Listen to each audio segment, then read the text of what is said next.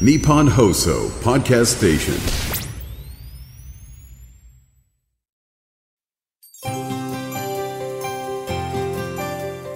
2月10日土曜日。日本放送。OK コージーアップ週末増刊号。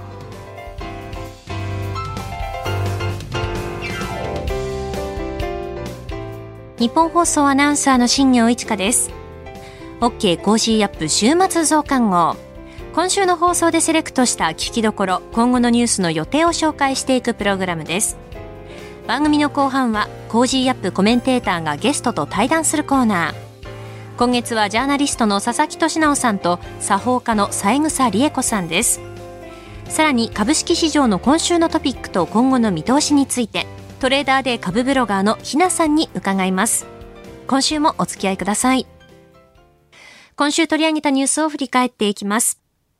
アメリカの1月の雇用統計就業者は前の月より35万人増加。京都市長選挙松井浩二さんが初当選。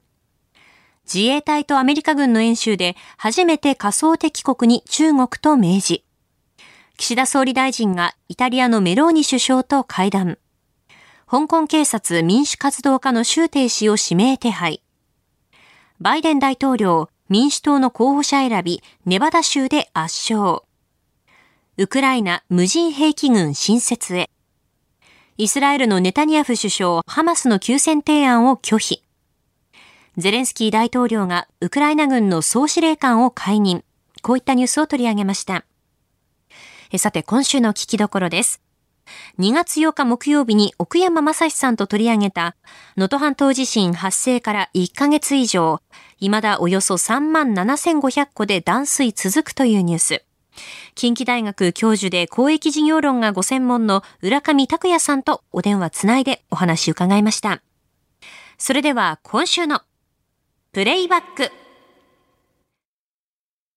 能登半島地震発生から1ヶ月以上、未だおよそ3万7500戸で断水続く。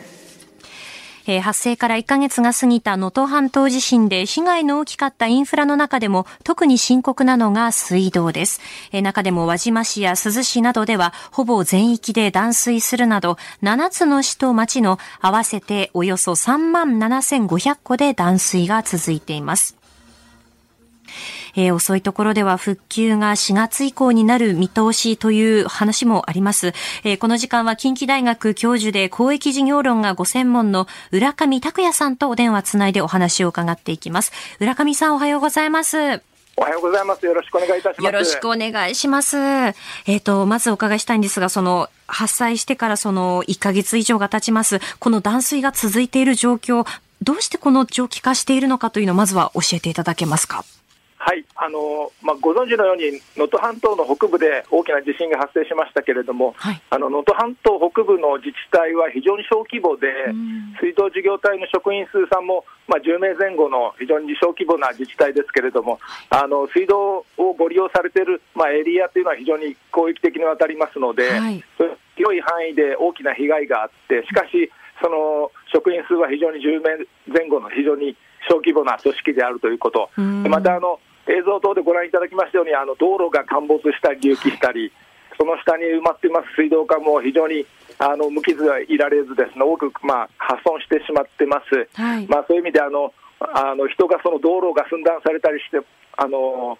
えーとまあ、被災箇所に入れないとか、車が入れないとか、うん、そういったことで非常に時間かかってるんですけれども、あの現在はあの全国から応援体制あの駆けつけておられますけれども、はい、やはりそのまだまだその通水するには時間がかかっているという状況かと思います、うん、これ、その復旧に向けた作業としては、どういったこう手順を踏んでいくものなんでしょうか？まずあの水源に近いところほどあの大きな被害を受けますと、広域的に被害が発生しますので、はい、まあ、水源に近い浄水場などですね、そちらからのあの復旧は進むんですけれども、一方、あの水道管があちこち破裂してますと、あの通水するにしてもあの漏水が起こって、あの水が無駄に漏れてしまいますので、まあ、全ての箇所を、えーまあ、整備を終えて、ですねやっと通通水するという、まあ、そういった試験的に水を流してですね、はい、であの水が着実にご家庭にですね届くというのを確認して、やっと、まあ、あの作業完了するというような段取りになるかと思います。えー、スタジオには今朝のコメンテーターの地政学戦略学者の奥山正史さんです。ありがとうございます。あの、質問なんですけど、その、はいそそういう広いところの、やっぱりこれは構造的な問題という意味で捉えていいんでしょうかというのも、非常に大きなあの地域の中にやっぱ人口少ないっていうのは、どうしてもこう、システム的に脆弱性が出るというか、メンテナンスの部分も大変。まあそういうところがやっぱり非常に構造的に大きな問題として見て取れるという認識でよろしいでしょうか？今回のですね、あの能登半島北部の地震では、ですねあの映像等見られますように、あの道路が非常に陥没がひどい、つまりあの土壌の状態が非常に脆弱であるために、ですね結果的にあのどんな耐震性の高い水道管であっても、今回のような地震動には耐えられず、破断してしまうということが起こっています。であのおっしゃられるようにあの人口密度の低いところではですねあのまあ、人口に対してあの水道管の距離が非常に長くなりますので、はい、しかしあの自治体の規模は非常に小規模ですから、あのその少人数で、まあ、人手が足りないということですね、少人数であのそういった復旧工事を進めようとしても、ですね非常に難しい、なので全国から応援が駆けつけるんですけれども、まあ、道路が入れないとか、まあ、そういった意味で非常に時間かかっているという、あのまあ、今回の地震ではそういったあの地方におけるあの課題というのが浮き彫りになったかと思います。そうですよね。これ、あの、今回のことを受けて、例えばその今、地方における課題というふうに、あの、浦上さんおっしゃいましたけれども、今後のなんか、例えば対策であったりとか、そういったことっていうのは何かあるんでしょうか？やはりですね、今回のように、あの、もう、あの土壌が脆弱であったりしますと、あのどんなに耐震化を進めても水道管は破裂しますし、ああのちぎれたりですね破断しますし、浄水場もですね大きな被害を受けたりします、まあ、壊れるものを壊れるということをですね理解しますと、やはりそれそれに対する危機管理体制をですね十分にこれからですね考えていかないといけない。ですけれども、あの市町村が小さいとですねそういった危機管理体制を持った組織をですねあの構築するというのは非常に難しい話ですので、はい、やはりその小さな自治体ほどですね近隣の自治体とまあ協力して広域化、広域連携を進め、国はそれをですね財政支援を含めてしっかりとまあ、関わって応援していくということがこれから求められるのかなと思ってます、うん、浦上さんがおっしゃっているその危機管理体制というのはもう本当に大きな地震が起きたときは水道管がこう破裂したりちぎれたりしてしまうことがあるとそれをこう想定した上でそれが起こったときにじゃあどういうふうにこう連携して動いていくかっていうことまで考えるっていうことですか？あらかじめ。そうですね、うんうん、今回やはり反省しなければならないのは、はい、やはりそういった小規模の自治体でまあ、発災したときにですね、どうやってその応援を受け入れるか、まあ、そこがあまりこう準備がなされていなかったというところは、まあ、大きな反省点かと思います。そういう意味であのそういった自治体はですねやはり広域的に連携を図って万が一発災したときにですねどうやってその外部からあのえー、いち早くですね、応援を受け入れるかと、そういったことをきちんと考えていく必要があるかと思います。例えば、その今、地方の課題、そしてあのその対策についてお話しいただきましたが、都市部での課題というのは何かありますか、発災した時のその水道について。やはりですね都市部の地震というのは、これまで阪神大震災とか大阪北部地震、熊本地震、あるいは東北大震災、そういったところでのあの地震の教訓を非常に大きく生かして、そういった体制がきちんと整えられておりますので、まあ、そういった意味で、あの都市部ではですね十分な危機管理体制はあの今、整っているかと思いますけれども、やはり地方に行くほど、ですねそういった課題はまだまだこれからですねあの整備していかないといけないという段階なのかなと思ってます。はいこの後はこれからの1週間のニュースの予定と来週のコメンテーターをご紹介します。後半は番組コメンテーターの対談コーナーです。どうぞ最後までお楽しみください。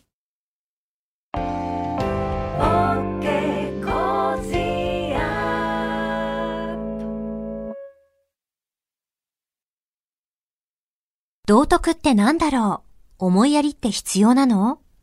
その答えは道徳を考える月刊誌ニューモラルにあります。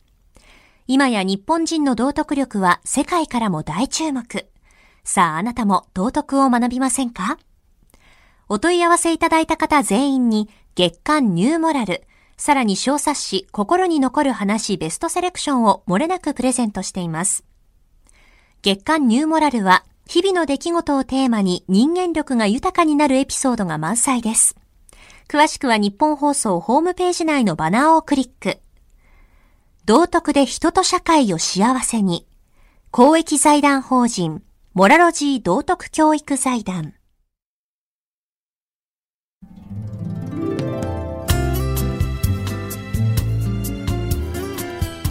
OK Cozy up 週末増刊号。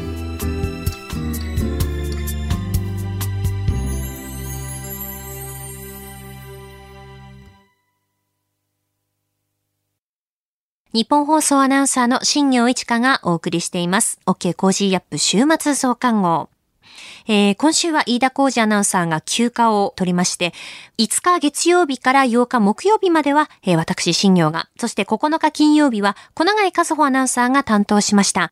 えー、そして日替わりで、えー、アナウンサーがアシスタントに入って助けてもらうという形になりましたね。えー、5日月曜日から6日の火曜日にかけては首都圏は大雪に見舞われて、雪が積もりました。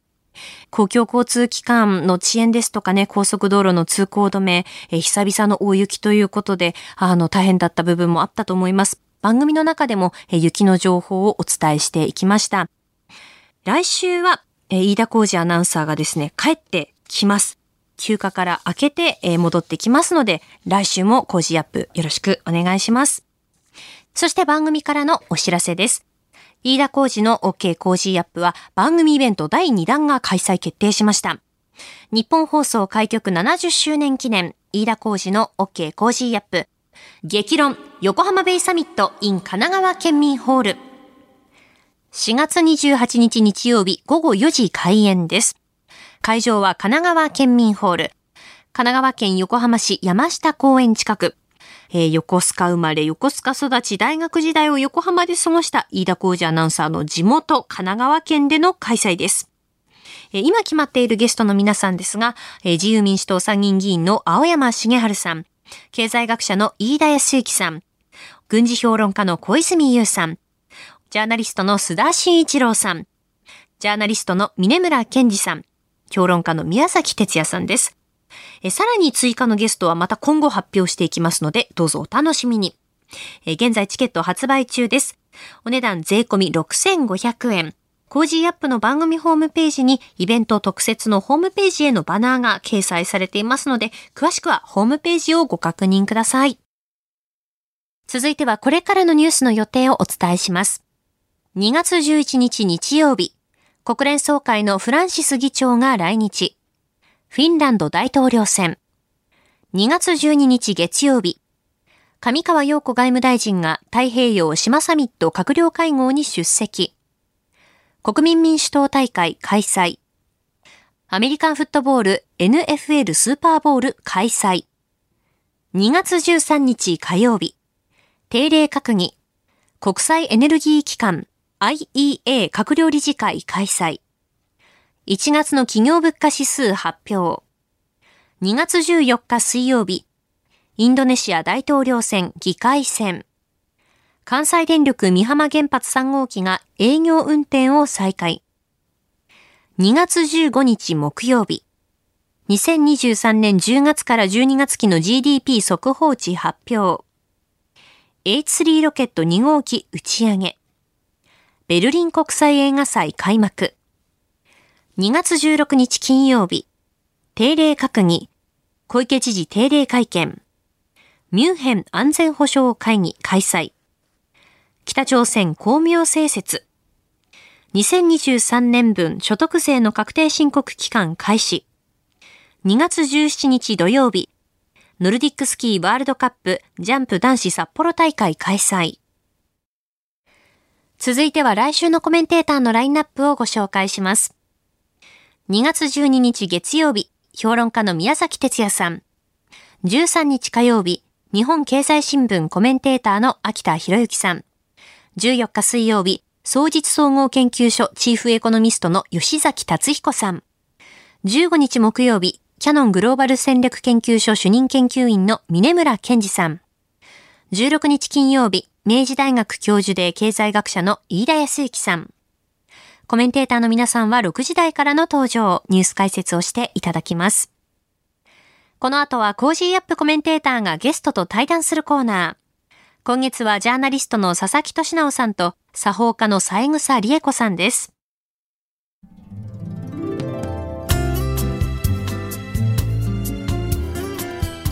OK Cozy up 週末増刊号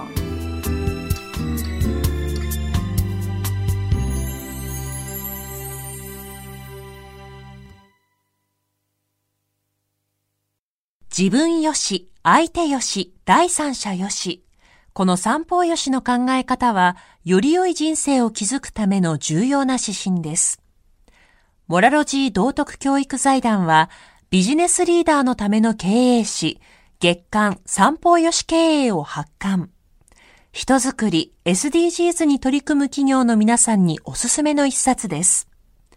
お問い合わせいただいた方全員に、月刊三方よし経営の見本誌、さらに小冊子心に残る話ベストセレクションを漏れなくプレゼントしています。詳しくは日本放送のホームページ内のバナーをクリック。道徳で人と社会を幸せに。公益財団法人モラロジー道徳教育財団。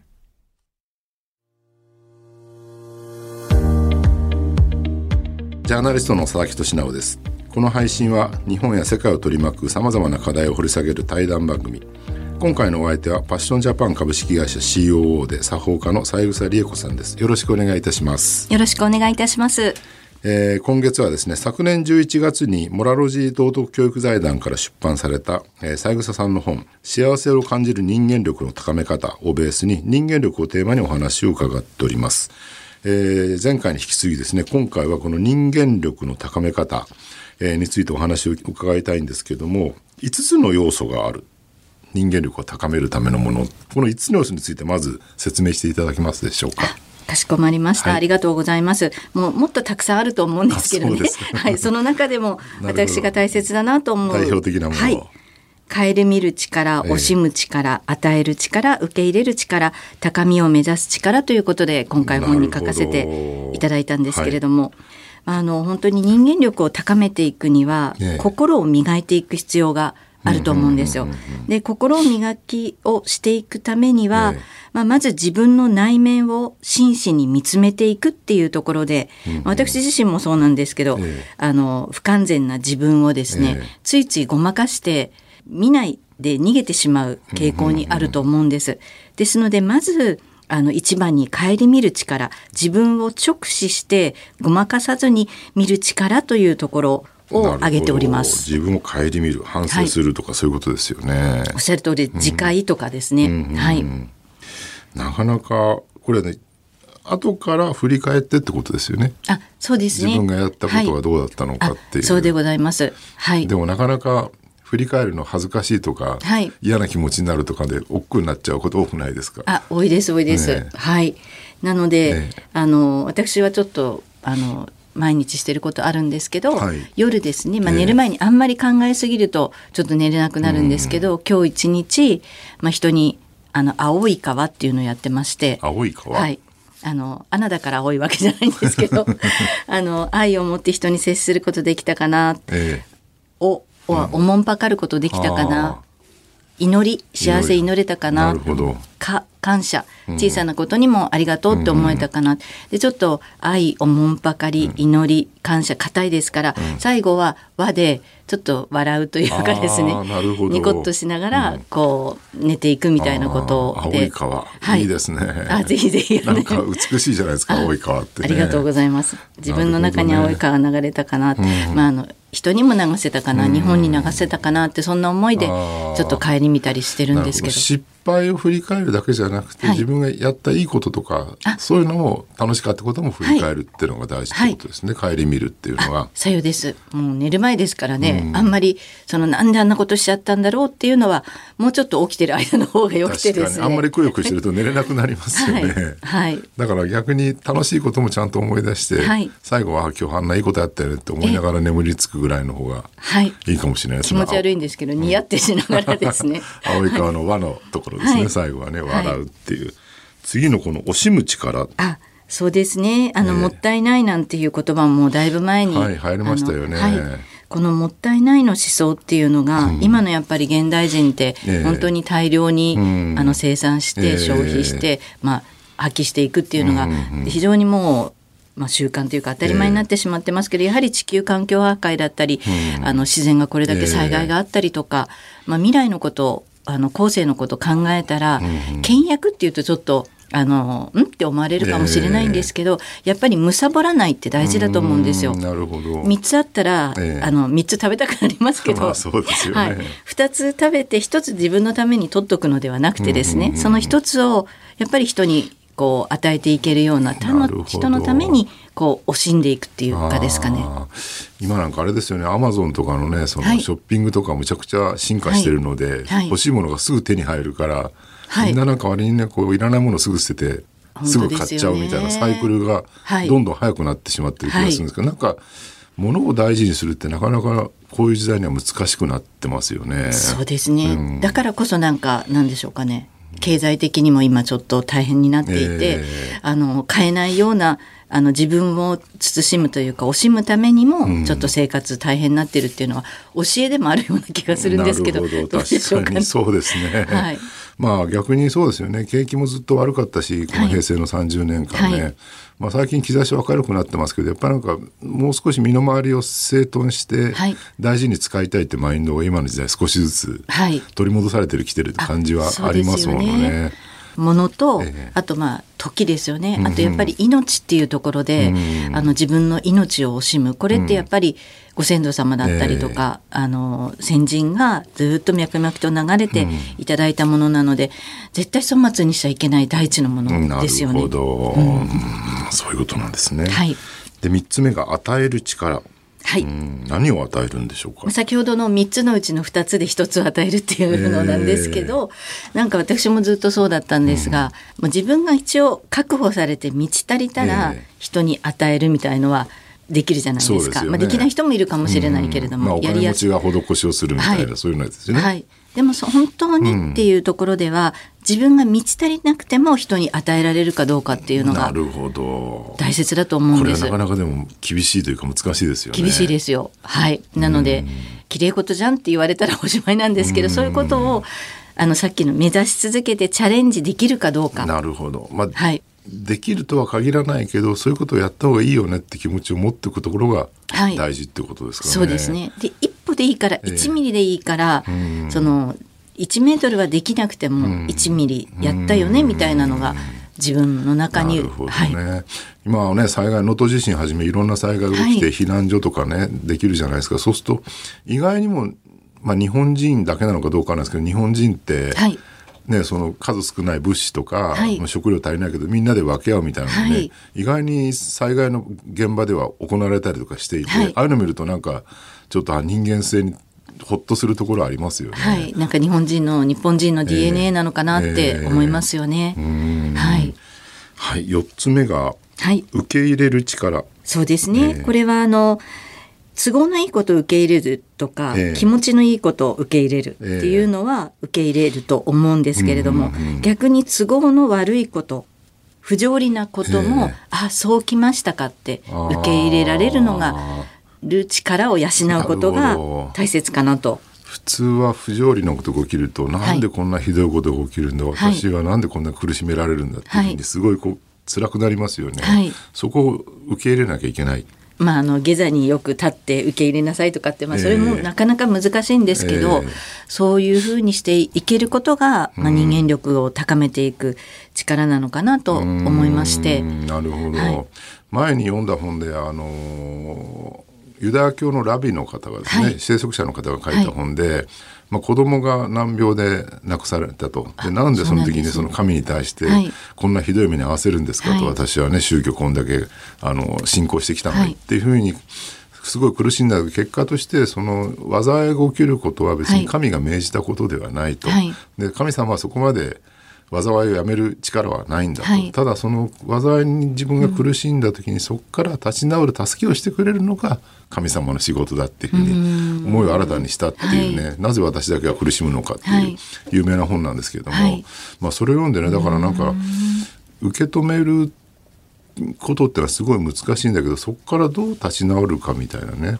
その気持ちをどう変えていくかってとこでなんかやっぱり自分自身のが問われるところってあるのかなっていうのはすごく思いましたね。おっしゃる通り受け入れるだけじゃダメですよね。その受け入れて自分が、えー、あのどうしていくかっていうのがすごく大事なんですけど、えー、まあ、あの本当に生まれた時は柔らかい柔軟ですけど、えー、だんだんあの死に近づくと硬くなるじゃないですか。すね、やっぱり、ね、はい、あの人の意見を聞き入れなかったりとか。でそれがまあ頑固になっていったりする、まあ、年を取る本当の意味で年を取ってしまったっていうのは、えー、そういう硬くなってしまったことだと思うので。体自体じゃなくて精神も硬くなってるわけですね。はい、だからそういう意味で柔らかく受け入れるみたいなところを持ち続けていた。であるっていうことですよね。はい、はい、あのなんだろう。強いっていうのは決して硬いことではなくて、はい、曲がりやすいことだみたいな話とかありますよね。そうですね。柳のこととかそうでございますね。鉄とかね曲がっちゃったらそれで曲がって終わりなんだけど、はい、柳とかね風いくら吹いても決して折れたりしないっていうね、そういう柔軟さってことですかね。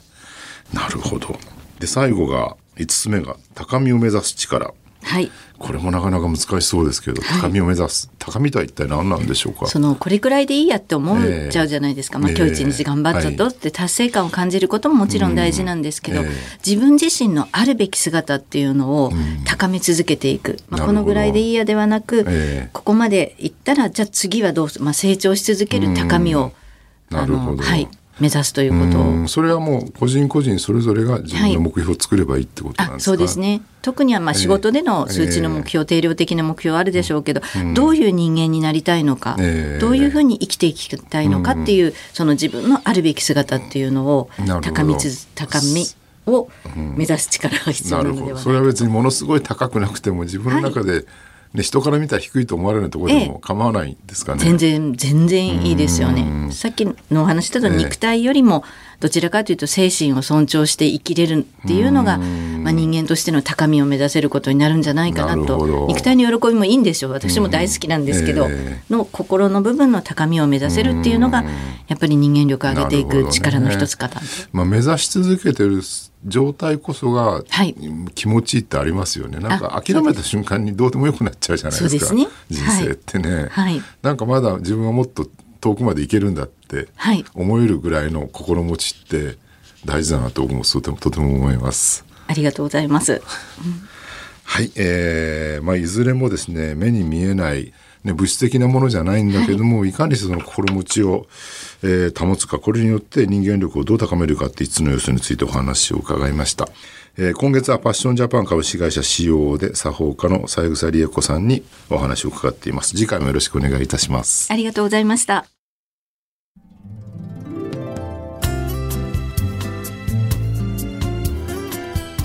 OK Cozyーアップ週末増刊号。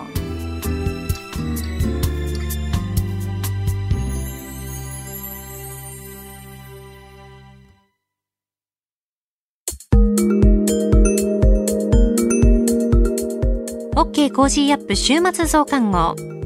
株式市場の今週のトピックと今後の見通しについて、トレーダーで株ブロガーのひなさんに伺います。よろしくお願いします。はい、ひなです。今週も個人投資家の視点から今の株式市場をお伝えいたします。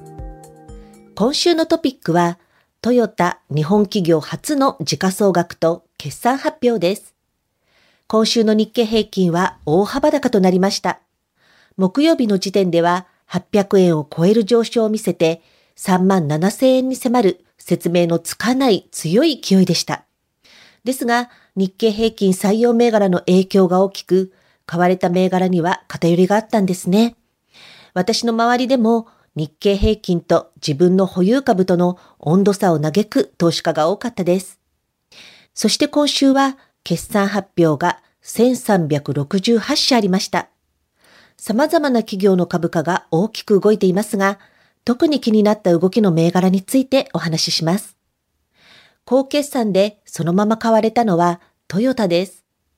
日本企業として初の通期純利益で4兆円のせ予想を発表しました。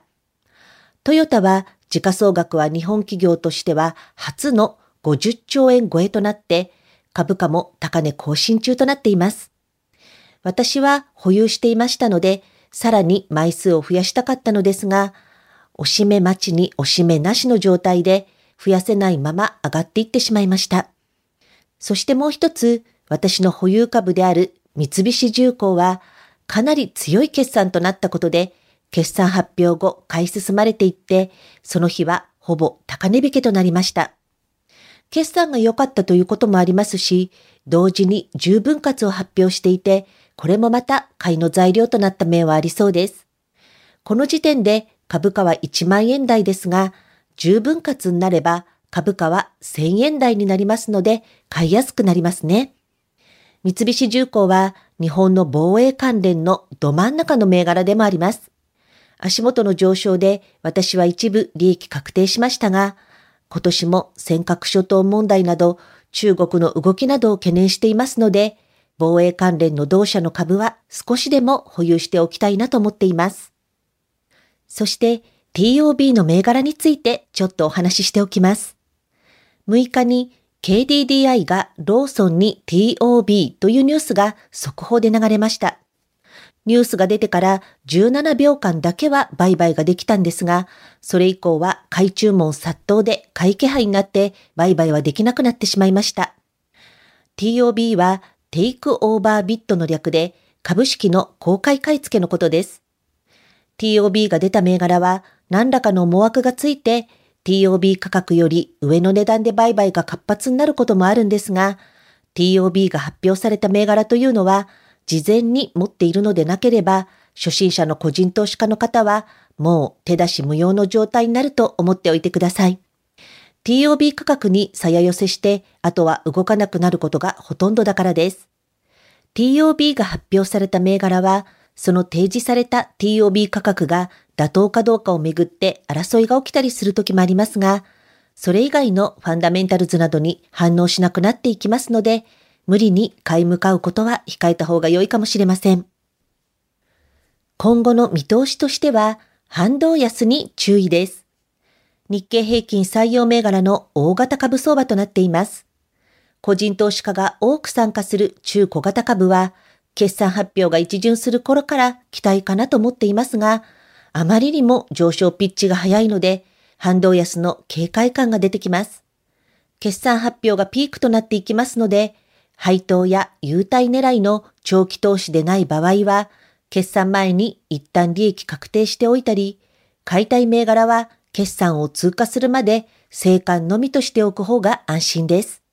三菱重工のように良い決算を出して大きく買われた銘柄は、翌日調整売りに押されるということもありますので、欲をかかずに目先大きく上昇したものは利益確定しておいたり、買いたい場合は決算通過後の安くなったところを拾うなど、臨機応変さが必要になってきます。今週の相場格言。上がりっぱなを買い、下がりっぱなを売る。